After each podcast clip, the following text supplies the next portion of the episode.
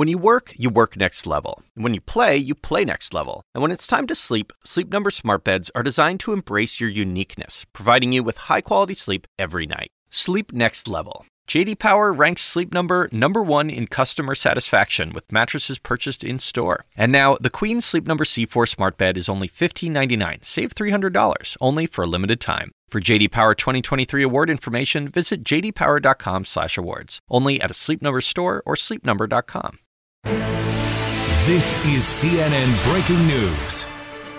Hello, I'm Julia Chastley, continuing our breaking news coverage of the resignation of British Prime Minister Boris Johnson.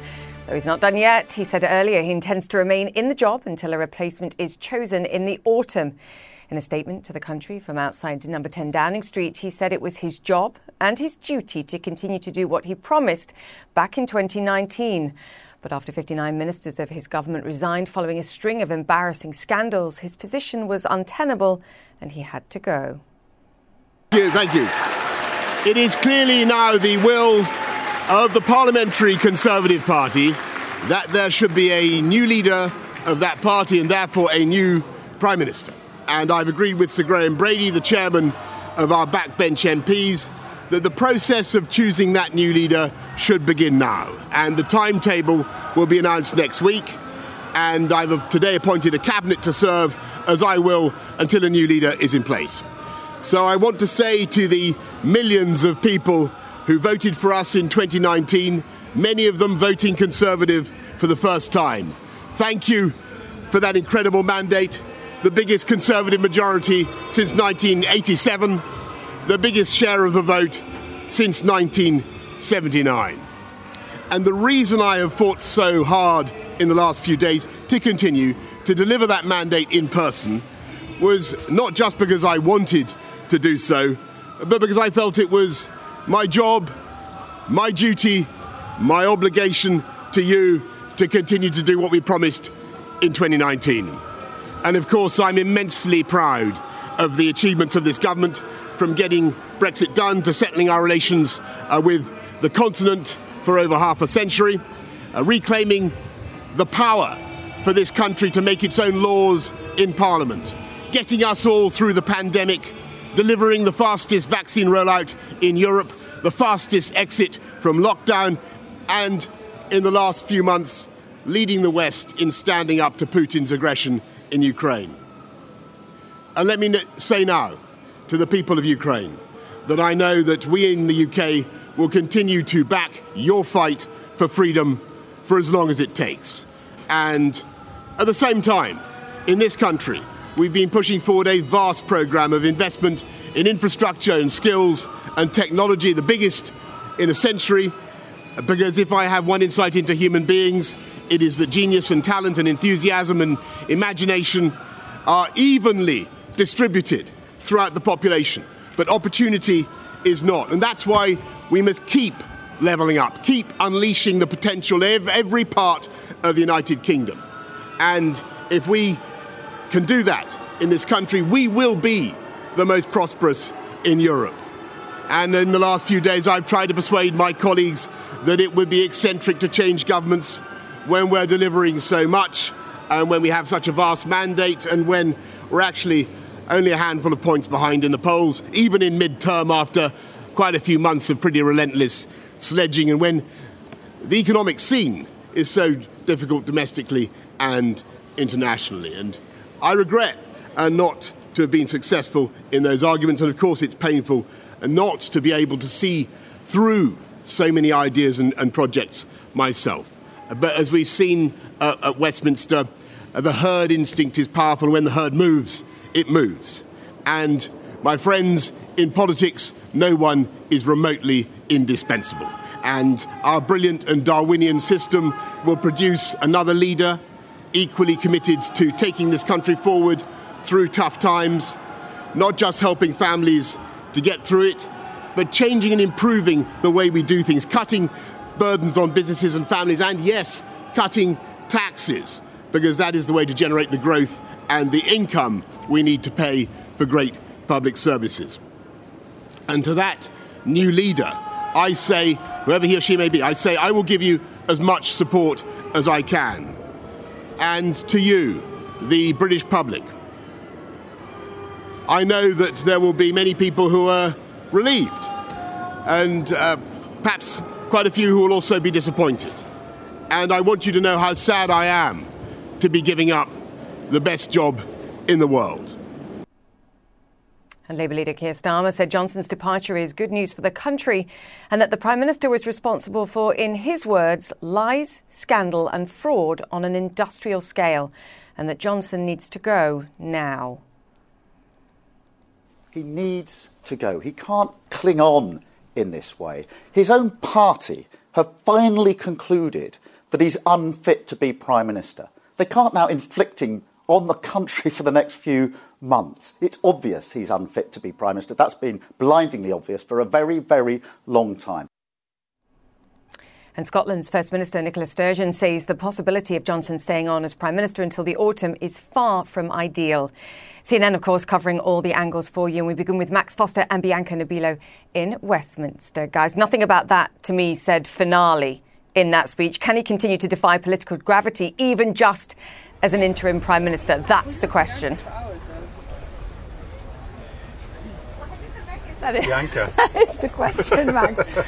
Well, the, the tide has turned, so his members of Parliament, his cabinet, will not suffer him hanging on anymore. I think there was a grave concern in the party that was developing over the morning and last evening that even if he did resign, seeing his defiance and his buoyancy as he was declaring last night, that Boris Johnson might try and press ahead with quite an instrumental and effective agenda in the time that he would stay on as Prime Minister.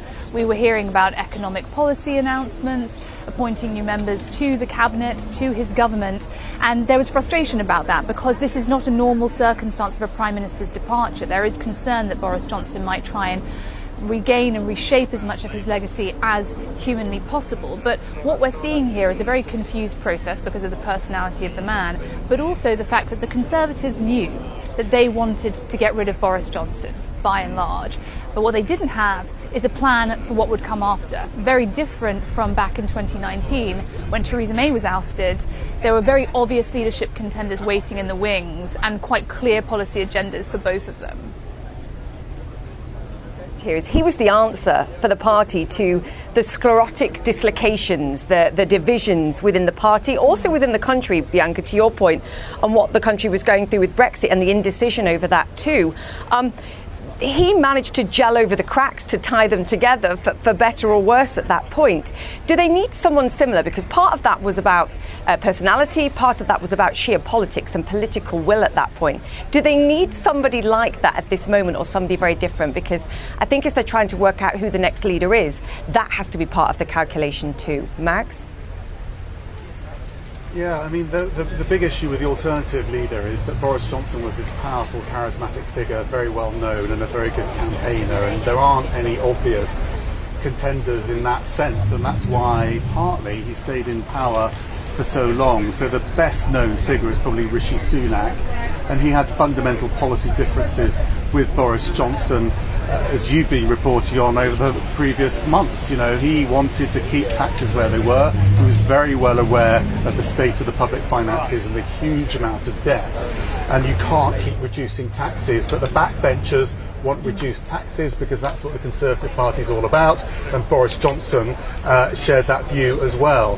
So it's going to be an interesting period, this interim, until we get to uh, the new leader, because Boris Johnson basically um, is more free than he was before. So things like reducing taxes he's more able to do, arguably, and there are a few other things as well. So I think uh, speaking to backbench M Ps, what they're looking at really is trying to reduce the period he's in power as much as possible, and it could potentially be, be reduced down to about a month, as they did with Theresa May.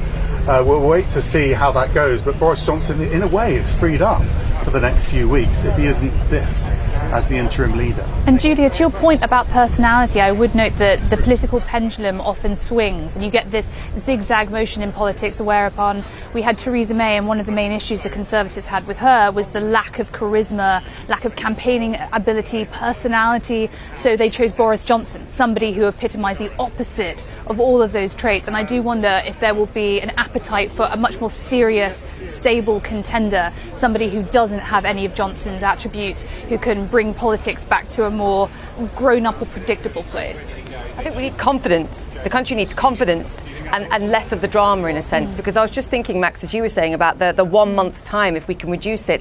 One month is an incredibly long time in the face of the economic challenges in particular that the country faces, and a, a lessening of uh, economic confidence, of consumer confidence in, in particular. Bianca, we were just showing Number ten Downing Street, and I, for many reasons, wonder what's going on behind closed doors now. And I watched you guys earlier when you were discussing the appointees that were being made, even as we were waiting for, for Prime Minister Boris Johnson to come out. Do you think those that are being appointed now are agreeing under the uh, agreement, the knowledge that, look, OK, Prime Minister Boris Johnson was going to hang around, perhaps even until the autumn, however long this takes. So at least holding together a government in the interim, even if they're not the, perhaps the most competent, is a given at this stage. And then the other question for me here is the next leader. Do they even want to take over? Does somebody want to take over at this moment, given the backdrop, given the challenges, given the inability to perhaps agree on what policy should look like at this moment, at a time of rising interest rates? There's so many calculations here and, and, and considerations for everyone involved. Well, if you give it a chance to run as Prime Minister, you'll take it, won't you, right? Yeah, That's the... I would. There you go. I Bianca, that might be a that look into the future. I know, watch that space. I was looking was for a good opportunity to make the announcement. Yeah. Um, they, um, I think that what you, I think the problem that they've got now is this issue about tax, actually, because there's always a divide in the uh, Conservative Party, isn't there? And it was traditionally pro-Europe, anti-Europe. Hopefully they resolve that. Now there is genuinely a big divide about whether or not taxes should be reduced, because that's the tradition of the party. But, you know, the state of the finances, it can't handle it in a way. At some point they've got to pay off the debt. Yeah, they do. And Julia, to your point about these um, ministerial appointments that are continuing and whether or not those ministers are doing that because they had confidence in Johnson, or I think more likely the fact that they feel a sense of responsibility, because there is no member of Parliament here who doesn't recognise the instability that the government's now facing. So plenty of the people I've spoken to would perhaps consider taking a role in this transition just because they feel a sense of duty, and also they quite like to be a minister if given the opportunity, and now they can do so without seeming like they're backing Johnson or putting their integrity on the line, but by making the argument that if we don't populate these roles, the government will cease to function, and we have responsibility to the people of this nation to continue, especially when the stakes are so high, when there are so yeah. many issues in the health and care sector and crucially the economy. There are departments with only one minister at the moment. They literally can't function, as Bianca says, and um, there, you know, I was speaking to someone who's a very junior member of government. He said he won't take up a job under Boris Johnson. So that will be the test over today and tomorrow, won't it? Whether or not all those more than fifty, is it fifty yeah, jobs? Yeah, at least fifty positions. Whether they can be filled. If they can't, they're going to have to revisit this idea of getting rid of Boris. And I think that might be one of the reasons his speech was in tone more magnanimous, knowing that if he came out of the gate swinging and tried to really sell himself and his legacy too much, that may have dissuaded M Ps from joining him in the interim. He had to show that he might be respectful of that transition to get people on side. Yes, he's in the right frame of mind to remain an interim leader and be a responsible one at that. Uh, Bianca, Max, thank you so much for that. I'm going to leave you there for two seconds and introduce C N N's chief international anchor, Christiane Amanpour, who joins us now. Christiane, I know you've been uh, watching the uh, fallout of this all morning and, and commenting. Do you think Boris Johnson is in the right frame of mind, and that the government recognises that some form of continuity in the short term is in the best interest of the country? Because that has to be paramount at this moment. It doesn't seem to be the case. If you look mm. at the social media comments by Conservative Party members, ministers, resign- people who've resigned, people are still there. This whole idea that he wants to stay on is gaining a huge amount of of commentary on, on their sort of social media cha- uh, channels, and a lot of question. I mean, essentially, it's a resignation without a departure date. It's yet again Boris Johnson n- showing, you know, just hubris. And his speech was full of it. It just did not show any sense that he understood that he had brought himself and the party and the country to this current moment. You know, this historian, uh, Anthony Seldon, who I've been quoting all morning because I think it's really important, has commented that in three hundred years of British history, of fifty-five different prime ministers, none has gone down in such spectacular flames as Boris Johnson. And of course, it's all about his personal conduct and his personal inability to uh, have integrity, to be able to speak the truth, and uh, to be able to govern, frankly. And this is something very different to what we've seen uh, from previous prime ministers who've had to step down. Usually it's about policy and their policy differences, and whether we're talking about May, Cameron, and before that Thatcher, and that's when the knives went in or when they decided that they could no longer stay. So, you know, I've been talking to, over the last few days, certainly to Conservative Party members, former ministers like Rory Stewart, who just laid out for the record exactly what has brought Boris Johnson to this point. All of them, as he put, amounts to a series of self-inflicted wounds and stepping so far out of the mainstream expectations of political leadership that this is what it's come to. Here's what he told me. To run through the events, um, he prorogued Parliament to try to drive through Brexit, in other words, try to shut the door of Parliament. He expelled twenty-one members of his own party, including me, Um, in because we tried to vote against him. That, again, is something that's almost never been done by a prime minister. That was the beginning of challenging the constitution. He broke the ministerial code by lying to Parliament, and then he tried to rewrite the ministerial code to say that one didn't need to resign if he lied to Parliament. He tried to rewrite lobbying rules. When one of his close friends was found breaking lobbying rules, he tried to abolish the committee to deal with them. He got illegal money from donors to wallpaper his flat. He tried to get another donor to spend two hundred thousand US dollars on building a tree house for him.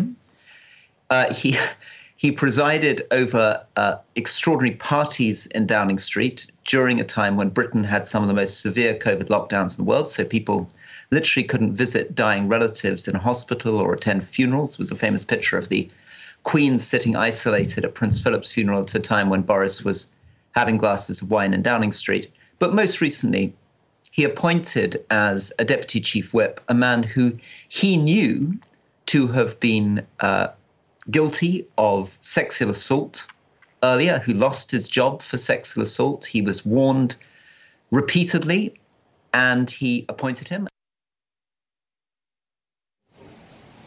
And there you have it, uh, Julia. This is what has led to this moment. All of them, particularly, as I said, self-inflicted and all to do with the issues of integrity, honesty, and then finally the ability to govern. Lost in all this debate is that he has even been unable to lead his party to by-election victories in the last several that have been held, and that is something that's considered fatal for a Conservative Party backing of its leader uh, and, and Prime Minister, and that is a huge, huge issue for the Conservative Party. Boris Johnson, to the end, even in his resignation, not so resignation, resignation speech, uh, said that he had a mandate and he really thought it was eccentric, that was his word, that the party thought that it was a good idea to, you know, to kick the government out now. Well, the mandate may have been true two years plus ago in, the, in, in, in twenty nineteen, but you have seen his personal polls plunge, his personal popularity plunge. Seven in ten British adults think he should have resigned. Um, and you have seen the popularity of the party plunge as well, even though he tried to gloss that over in his speech. And he, he forgets, I think he tries to, I think he believes that it's like a presidential system, so it's all about him, it's my mandate, I did it, I did it. But in the British parliamentary system, it's about the parli- it's about the party. People vote for the party. And it's true he was always attractive on the doorstep, but that is obviously now waned and tarnished, and And he was the one, according to local election officials, who lost these local elections for those particular candidates. That word caught my attention too, eccentric. I think some would argue that there's been plenty of eccentric behaviour on um, his part over the years, and including what we've seen over the last few months um, in particular too. Uh, Christiane, I want to ask you about the international stage and the reaction, particularly from some of the, the G seven leaders perhaps. Um, eccentric would be perhaps one way that they would describe him as too, and a, and a handful in terms of dealing them, dealing with him. But I also wonder how Vladimir Putin is, is thinking and what he's thinking at this moment as he looks at a fallen U K Prime Minister, a challenged U S President, a weakened Emmanuel Macron. I mean, it's not just about Boris Johnson. The political pressures for all of these leaders have been, in some cases, insurmountable, and for others, pretty overwhelming. Uh, let's just take it from the beginning. The word yeah. eccentric is his is his word. He actually broke the law. He was fined. He's the first ever British Prime Minister to have been censured for breaking the law. And this was over Partygate. As you know, he was fined. He has also tried to break international law and the Brexit negotiations over the Northern Ireland Protocol. This is something that sticks in the craw, not only of the of of, of, of the E U, but also of the United States, who he's trying to have a, a, a much better and stronger and bigger global Britain deal with. They won't do it if a Boris Johnson or his party breaks the law on Northern Ireland and therefore threatens the Good Friday peace accord. On the other issues, uh, Putin at the Kremlin has already spoken. They have said, we know he doesn't like us and we don't like him, and that's the way it is. They just don't like the fact that the entire West has been united over his illegal war in Ukraine, whether it's Boris Johnson, Joe Biden, Macron, Schultz. The entire West and NATO, the E U, have been united and strong, and that is not going to change if Boris Johnson departs. Britain's uh, support of Ukraine and its defence is not going to change. That is a British government policy, and it has bipartisan support, cross-aisle support here in Parliament, and that is not going to change. So Boris Johnson claims, and, and even today, let's be honest, uh, Volodymyr Zelensky called him a true friend of Ukraine, and he has stood up. He has gone to Kyiv. He has been very vocal in his defense of Ukraine. But remember, that is him voicing government policy, and that is not going to change for the Ukrainian people. I think it'll be very difficult for either the E U or the United States to enter any negotiations if Boris Johnson, in, in any serious way, if Johnson is still caretaker, because he gets under their skin and under their rules and regulations when he's trying to get his way over the E U um, and then, of course, with the United States over an eventual free trade agreement. Nancy Pelosi, Speaker of the House, has said it's just not going to happen if he threatens the Good Friday peace accord. It's just not going to happen. Yes, huge issues, and also huge issues for the next leader as well. Some complications, many to come. Christiane, great to chat to you. Thank you. Christiane Amanpour there. OK, we're going to take a quick break here, but coming up, plenty of reaction to Boris Johnson's resignation as Prime Minister. Stay with us. More to come.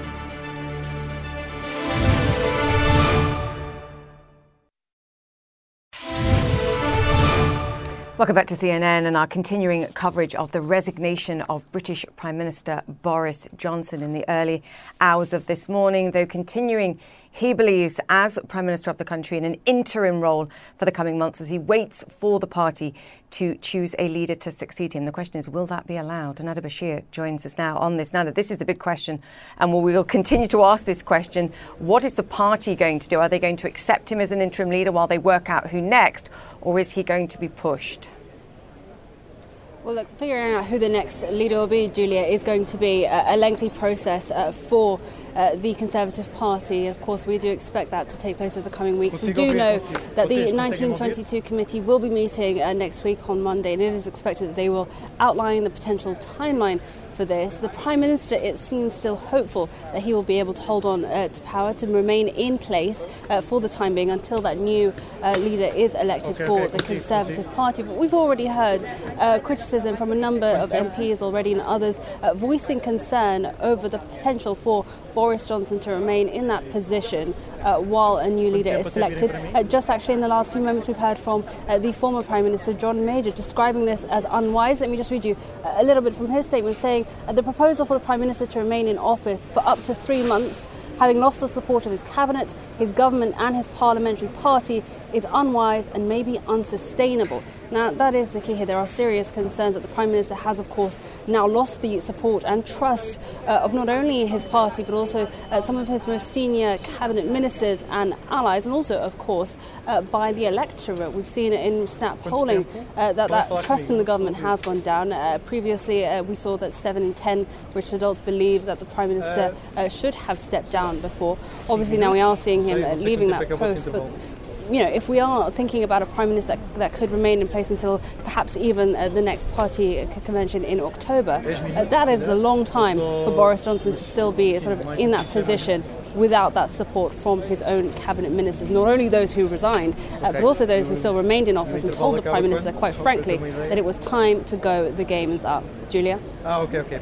You know, Boris Johnson wrote a article back in May of two thousand ten when, when Gordon Brown was in a different, as always, but similar situation. And he asked, isn't there someone, the Queen's private secretary, the nice policeman on the door of Number ten whose job it is to tell him that the game is up?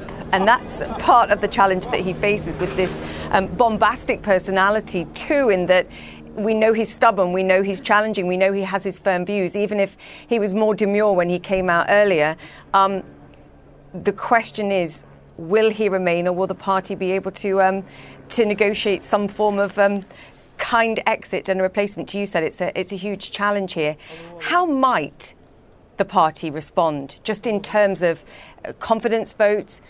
How is, do the logistics work from here, outside of choosing the next party leader? Absolutely. They, there might be a, a call there for the Prime Minister to step down immediately, uh, to remove from office, to allow okay. a separate caretaker uh, leader to take that place, okay. to oversee uh, the government for the coming months. Uh, potentially, we've been hearing reports that they would like to have someone in uh, at least ahead of the summer recess. Uh, but of course, there are still questions around who would take that position as the caretaker uh, leader of the Conservative Party.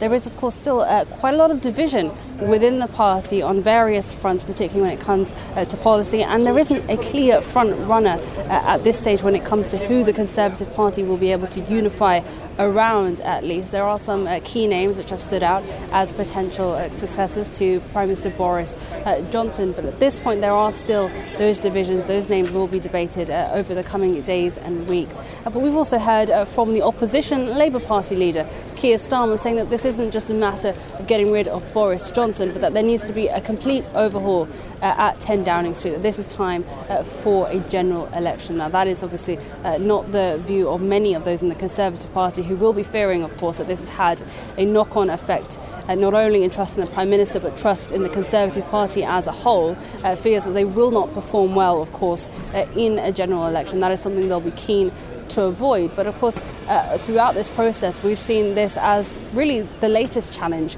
uh, against the Conservative Party as a whole. And they have faced numerous challenges and scandals over the last few months, which will certainly uh, see them perform perhaps not as well as they would hope in a general election. The question now, of course, is who would that next successor uh, be, and how long can Boris Johnson hold on to his uh, position as uh, a remaining Prime Minister until a new leader is selected? Uh, that is the key question, but at this stage it remains uncertain. We'll wait to hear from the nineteen twenty-two committee next week as they set out that timeline uh, to uh, bring about a new uh, leader of the Conservative Party. Yes. And one could point out that uh, for these situations, there is a di- deputy prime minister that could step into the role immediately, because that's what they're there for. Hmm. We'll see. Nada, great to have you with us. Thank you. Nada Bashir there. OK, so we were discussing earlier in Ukraine, President Volodymyr Zelensky reacting to the resignation of Boris Johnson. He spoke to C N N's Wolf Blitzer. He resigned not because he was in Ukraine. What Johnson was doing for Ukraine, he was a true friend of Ukraine. He totally supported Ukraine. And the U K, it's on the right side of history. I'm sure the policy towards Ukraine of the U K will not be changing. And our relationship obviously gained a lot from Boris Johnson's activities. Yes, we don't know if something will affect our unity. But first of all, we've got military support from the U K, and that's been secured. Ukrainian President Volodymyr Zelensky there. We're back after this. Stay with C N N. Welcome back. On a seismic day in British politics, Boris Johnson will step down as Prime Minister, forced out by his own party, following nearly sixty resignations from his government, which made his position simply untenable. Exactly when he's going, though, isn't clear as we speak. He says he will stay until a new leader is found. And that's a bone of contention among some of his Tory colleagues, and for the opposition too. In his statement outside Number ten Downing Street, he laid out what he saw as his government's key achievements. The reason I have fought so hard in the last few days to continue to deliver that mandate in person was not just because I wanted to do so, but because I felt it was my job, my duty, my obligation to you to continue to do what we promised in twenty nineteen. And of course, I'm immensely proud of the achievements of this government, from getting Brexit done to settling our relations uh, with the continent for over half a century, uh, reclaiming the power for this country to make its own laws in Parliament, getting us all through the pandemic, delivering the fastest vaccine rollout in Europe, the fastest exit from lockdown, and in the last few months, leading the West in standing up to Putin's aggression in Ukraine. He talked about his key achievements, of course, but also the key priorities that remain for the party. Now, the leader of the main opposition party has expressed disbelief that Johnson intends to keep going for weeks or even months. Keir Starmer says he should leave now. He needs to go. He can't cling on in this way. His own party have finally concluded that he's unfit to be Prime Minister. They can't now inflict him on the country for the next few months. It's obvious he's unfit to be Prime Minister. That's been blindingly obvious for a very, very long time. And Conservative M P Damian Green joins us now. So great to have you on the show with us. You agree with Keir Starmer. He's clinging on to uh, power and shouldn't.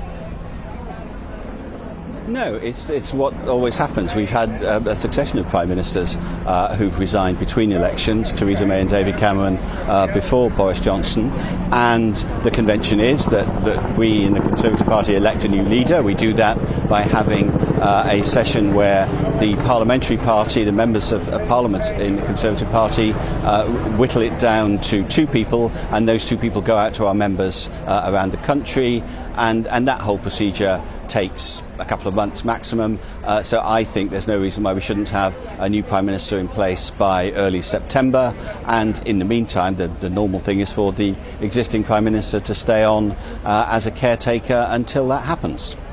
And you think that's the right decision for the country? Yes, I think, I mean, if we had another uh, argument about, you know, who should take over as interim Prime Minister, that would just be an unnecessary distraction. I think the trick is to make sure that we, we do this uh, procedure um, as fast as we can, consonant with it being being fair and democratic. And as I say, given that we've got a couple of weeks of uh, Parliament left before we have the summer recess, uh, the M P section can easily be done uh, in that time, and then we can have five, six weeks or so of our members in the country looking at both the candidates that come out from that uh, and, and voting for the next Prime Minister. Damien, are there enough people that are willing to step into this government now and not consider themselves being tainted, even by an interim Prime Minister, Boris Johnson? Will there be enough continuity in the government in order to continue, even if it is only for the next five or six weeks, best case? Well, there are, I mean, they've already appointed uh, five or six people, so the cabinet is now uh, fully occupied. And, they, you know, clearly there were, there were dozens uh, of more junior people who resigned. If it was left to me, I would I would offer them all their jobs back and say, can you carry on for this uh, caretaker period? And I'm sure most of them would do that, because obviously the, the business of government needs to go on. You can't have huge gaps uh, in ministers. They need to be there to take day-to-day decisions. But I think most of them would do that because it's it's in the wider interest of the country. Damien, who should lead the Conservative Party in the country going forward, and who will? Different questions. Uh, Who should? I, I would be voting for Tom Tugendhat, who's chair of the Foreign Affairs Select Committee. Uh, he's a fresh face. He's, he's not been in Boris Johnson's government, uh, and he's absolutely determined to restore trust in politics in this country, which is clearly a big task for the next Prime Minister. Uh, so the answer to the second half of your question of who will is, I, you know, I hope Tom. Um, but uh, all experience tells us that uh, Conservative leadership campaigns are unpredictable. I mean, Tom is not the favourite himself, uh, which uh, gives me some uh, some hope, really, because the favourite very seldom mm. wins these elections. But uh, it will be a, it will be an, an interesting process. So uh, yeah, I'm afraid predictions are really difficult at this stage. Is the time for personality politics in the United Kingdom over, Damien? I think the the time for politics entirely based on personality Uh, has, has sort of had its day, and, and normally people will react the other way. But I think um, you can see, you know, any any political leader needs to have enough personality to engage with a wide swathe of the population, and in particular people who aren't interested in politics. And, and of course, that was Boris's great skill, that, uh, like everyone, he was, a, he was a mixture of strengths and weaknesses. His great strength was his ability to communicate with people who were not traditionally interested in politics and indeed not traditionally conservative either. So you know, any leader needs to have, have a bit of personality. Can the Conservatives win the next election after what's happened and what's still yes, to be done I in the economy? That, yes, absolutely. I think that. It's, I mean, I was, I was sort of around uh, the edge of politics in the mid nineties when Uh, it was perfectly clear to all of us that the ninety-seven election, which Tony Blair won by a landslide, uh, was going to go that way. The, the, the current politics is not at all like that. Labour has a fairly small lead uh, in the opinion polls. Keir Starmer is a pretty uninspiring leader. We've been talking about personality politics. Keir, who's is a nice man, but he's not, you know, not a much of a personality. He doesn't engage people. So absolutely, I think the the next election is is up for grabs. Mm, that's why I asked. Sir, great to have you on. Thank you so much. OK, still to come. Johnson says he's staying on as caretaker Prime Minister, but will his own party let him, as we were just discussing? We'll discuss with geopolitical strategist Tina Fordham right after this.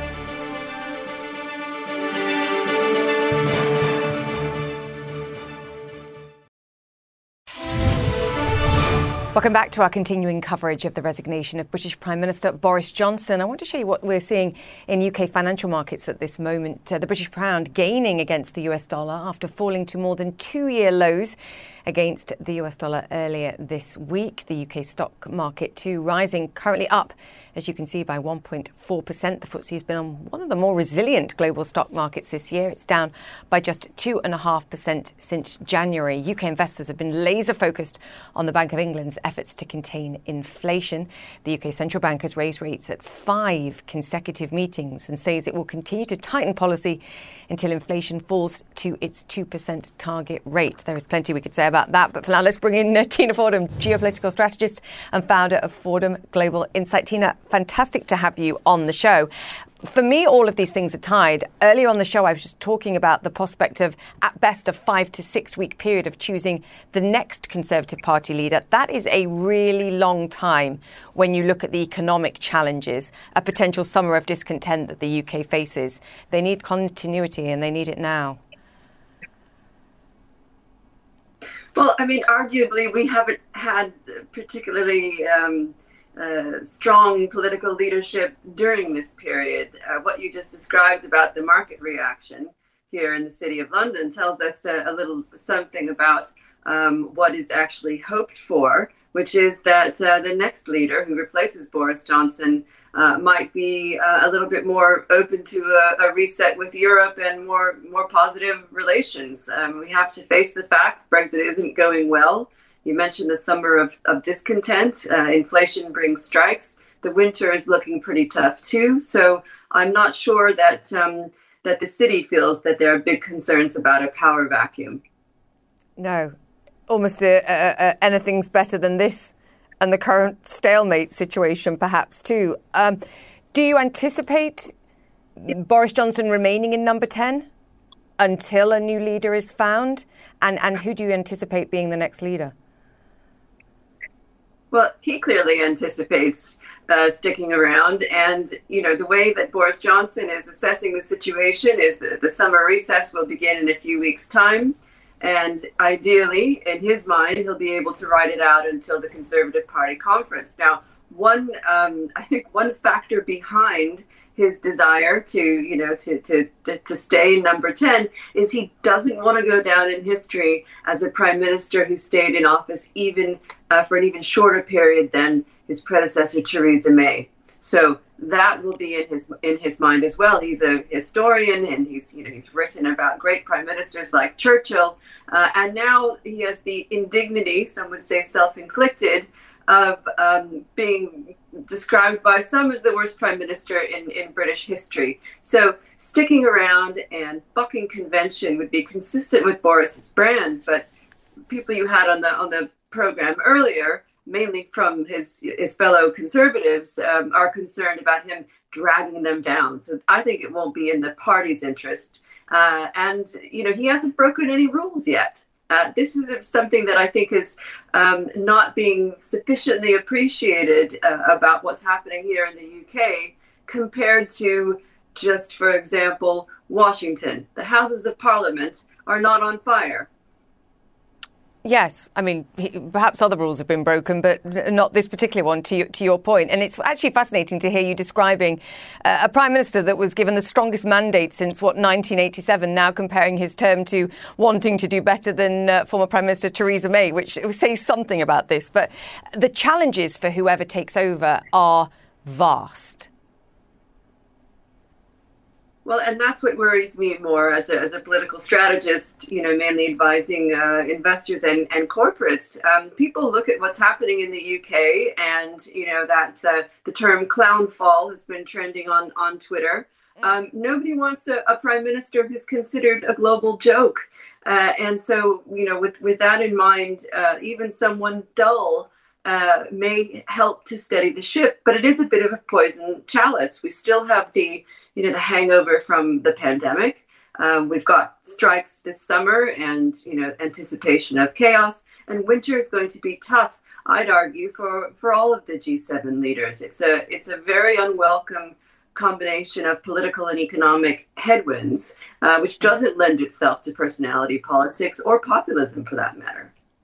I mean, that's part of the challenge too. You think, and you said your money's on Ben Wallace, current Defence Minister, obviously very connected with what we've seen in terms of the U K's response in, in Ukraine. Tina, very quickly, why is he the right man to lead? Or at least why will he be, is your pick to lead? Well, so so my job, you know, I'm, I'm nonpartisan. Um, I think he is the most likely replacement. Um, lots of non-U K observers uh, have not heard of Ben Wallace. He's been uh, in the job for quite a while, Defence Secretary, well respected. And I think what's really crucial here is that the, his fellow members of the Conservative Party, the Parliamentary Party, uh, rate him very highly. Former Chancellor Rishi Sunak has been tainted by various allegations. Uh, we had a bit of a, a parade of... of um, you know, fairly uh, fairly unconvincing uh, personalities coming through Number ten in the last couple of days. I'm not sure any of them are going to inspire confidence, and um, they're all somehow more s- closely associated with this Prime Minister. Yes, and speaking of uh, coming through the door of Number ten, where it's exactly what we're seeing, cars arriving and uh, people arriving, entering that door at Number ten there. And I will just qualify, Tina, again on your behalf. I didn't mean your personal pick for leader, just your choice of who will lead the party in terms of who you believe will be chosen. Um, my apologies for um, suggesting it was your choice rather than your view. Uh, Tina, great to chat to you. Thank you. Tina Fordham, geopolitical strategist and founder of Fordham Global Foresight. Thank you for that. Coming up, a look at how a divided U K can move forward from the Boris Johnson years, the challenges facing the next Prime Minister in bringing the country together. We're back after this.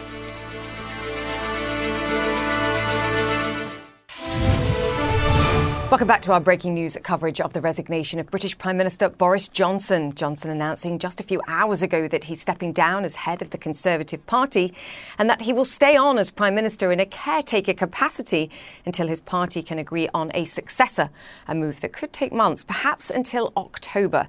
Boris Johnson was never far from controversy during his almost three-year tenure as Prime Minister. He was appointed P M on July twenty-fourth, twenty nineteen, after the resignation of Theresa May on the promise to, quote, get Brexit done.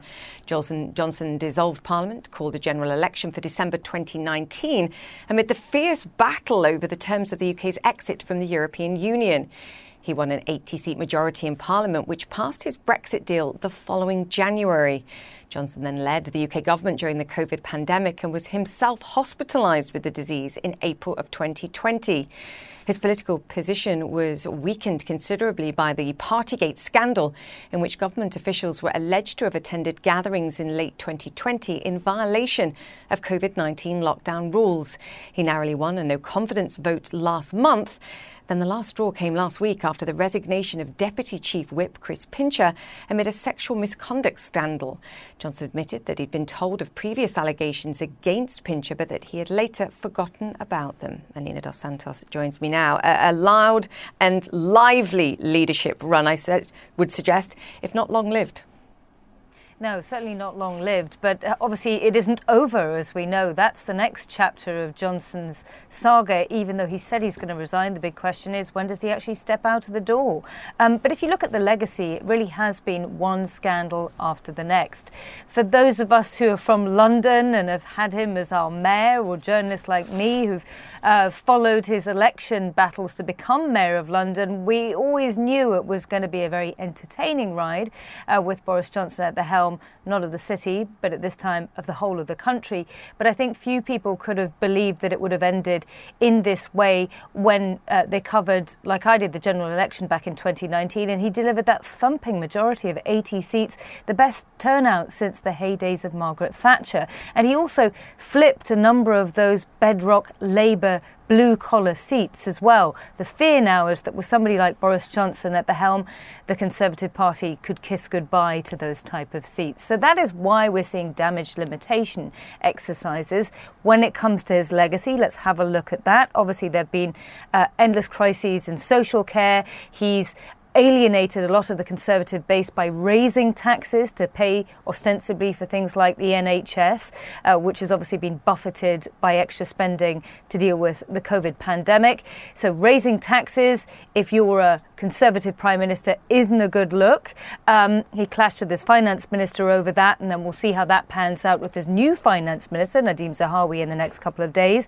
Uh, there's going to be a big push for trying to repeal some of those tax rises, push through tax cuts. But the big question is, according to the government's own financial watchdog, they say beware of doing that. The country at this time can't afford it. And when it comes to spending, Boris Johnson's government has already been seen as a very profligate of overspending. There's real concerns about the financial stewardship of this country's economy at a time when it is heading towards a recession, potentially towards the end of the year. That's his legacy, Julia. Yes, as he said, things are dark now, but our future is golden. The question is, what future we shall see.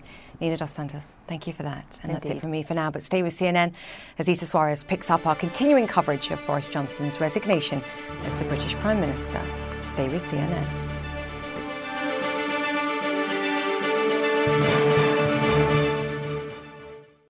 We all do things our own way. And since the way that each of us sleeps is unique, you need a bed that fits you just the right way. Sleep Number smart beds make your sleep experience as individual as you are, using cutting-edge technology to give you effortless, high-quality sleep every night. J D Power ranks Sleep Number number one in customer satisfaction with mattresses purchased in-store. And now, the Queen Sleep Number C four smart bed is only fifteen ninety-nine dollars. Save three hundred dollars, only for a limited time. For J D Power twenty twenty-three award information, visit j d power dot com slash awards. Only at a Sleep Number store or sleep number dot com.